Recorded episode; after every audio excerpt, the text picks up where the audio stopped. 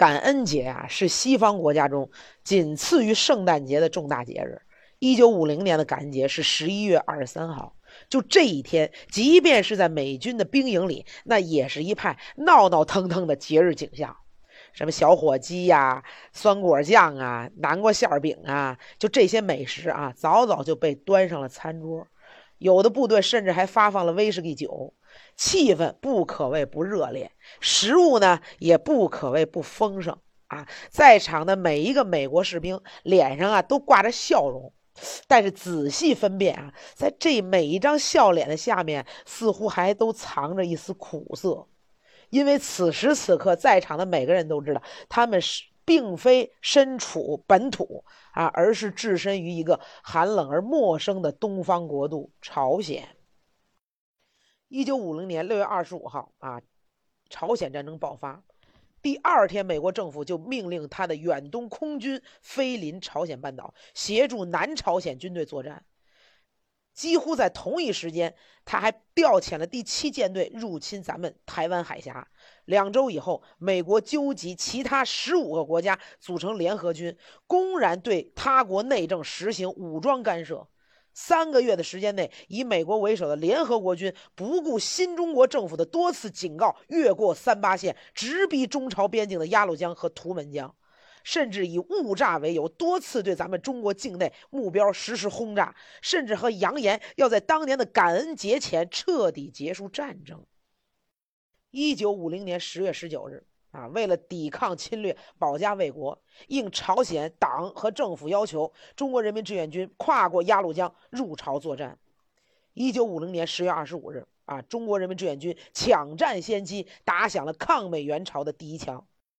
根据这个毛主席指示啊，在以美国为首的这联合国军还没有察觉的情况下，给他们以突然性打击啊，然后就将他们从鸭绿江边驱逐到了清川江以南，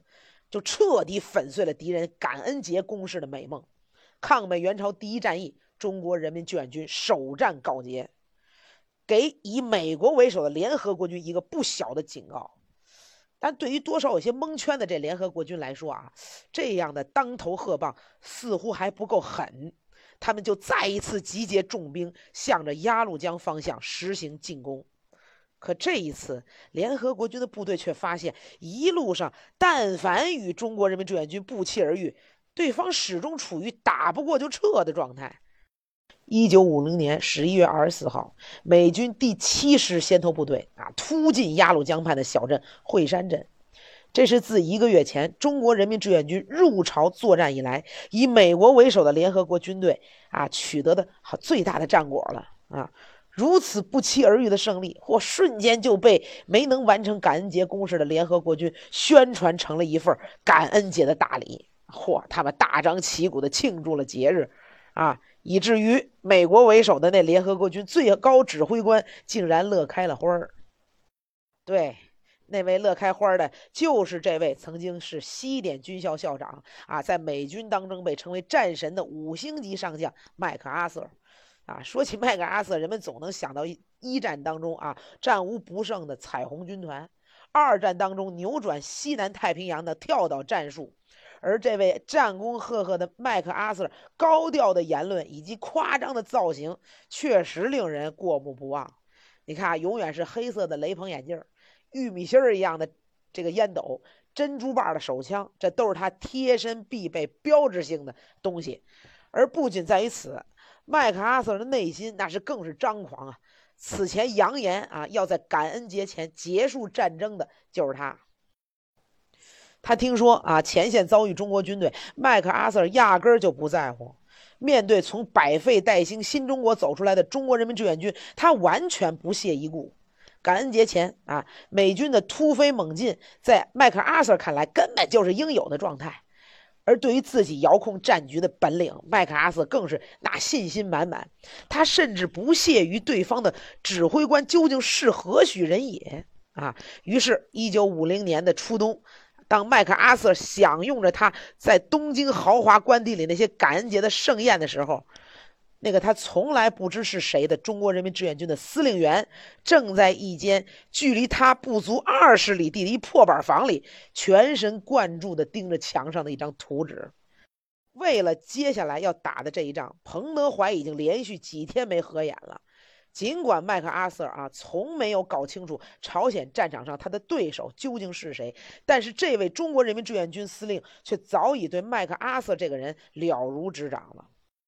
战前，彭德怀搜集了大量关于美军以及麦克阿瑟本人的书籍和情报，反复研究。他非常清楚，无论是装备还是后勤，志愿军都远不是以美国为首的联合国军的对手。敌人一个团的火炮装备，比志愿军一个军的火炮装备还多。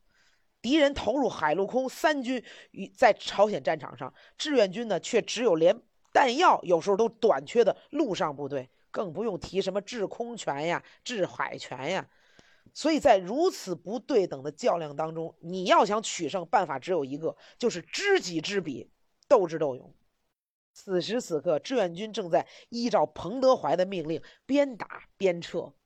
以美国为首的联合国军队则向中朝边境的鸭绿江步步逼近。但这一次啊，对手的这趾高气昂，却正是彭德怀所想要的。麦克阿瑟果然是膨胀的不得了。当他得知美军第七师的先头部队已经开进鸭绿江边的时候，他决定立即飞往朝鲜。一九五零年啊，感恩节的第二天，北进到了鸭绿江边的联合国军士士兵们看到了这样的一幕：一架巴丹号军用飞机掠过他们的头顶，在空中摇摆着翅膀，向他们振臂致意。啊，谁也想不出，就这架座机啊，正是他们的最高指挥官麦克阿瑟的专机。像这样一场深入前线的慰问秀，哎呦，可把麦克阿瑟的驾驶员吓得不轻。然而，坐在旁边的麦克阿瑟却十分自在，因为他知道，此时此刻，就算他飞机翻出花来，完全没有制空权的中国人民志愿军也拿他没有任何办法。而关于接下来的战局，他依然是感觉十分良好。就在魏文秀之前的几个小时，麦克阿瑟在朝鲜新安州机场啊做了一个短暂的停留，啊，在那儿他兴奋地对携部队恭候多时的美军第八集团司令员沃克和远途奔来的各路记者们说起了自己下一步的作战计划。什么作战计划呢？就是在圣诞节前大举进攻到鸭绿江边，结束战斗。说到激动处的时候，这麦克阿瑟还不仅高声的吼叫说：“你可以告诉他们，赶到鸭绿江边，我们就放他们回去。我们已经向小伙子们的家人们打了包票，圣诞节让他们回家过节。”历史上恐怕也没有哪个指挥官会在战斗打响之前先把自己的作战计划公布于众的，而且还吼出了战果。但是麦克阿瑟就这么狂。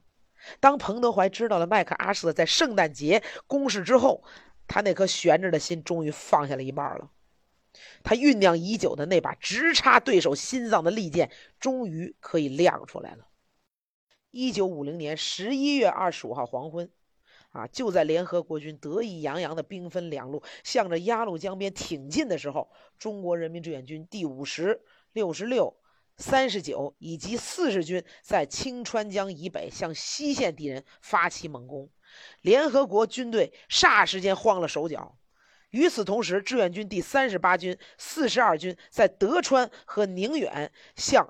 这个南朝鲜军队展开了全面的出击。很快，联合国军就意识到自己已经陷入了包围。凭借着绝对占优势的武器装备和攻击力量，联合国军就发起了一轮接一轮的突围。混乱之中，似乎只有联合国军美军总指挥沃克头脑还算清醒。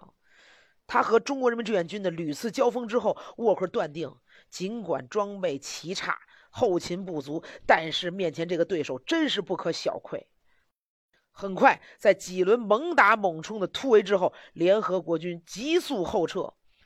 志愿军第三十八军军长梁兴初根据彭德怀的指示，速令手下啊幺幺三师向西南方向直插三所里，切断敌人后路。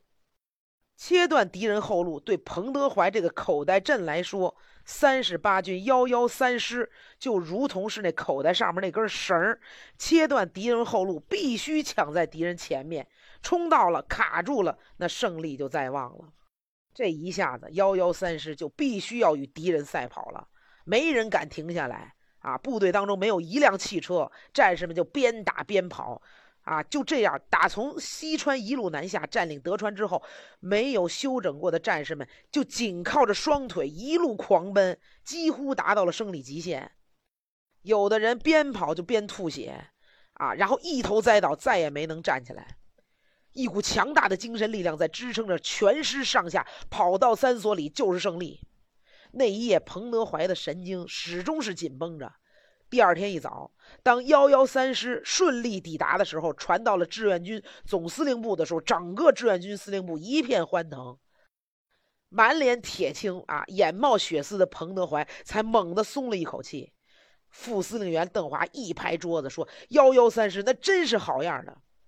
事后据不完全统计，幺幺三师一夜之间边打仗边行军，仅靠着双脚，十四个小时，一共前进了七十二点五公里。然而这仅仅是个序幕，五分钟之后，空前惨烈的三所里、龙源里阻击战才真正开始。战斗是如何进行的呢？我们下节课再讲。好，同学们再见。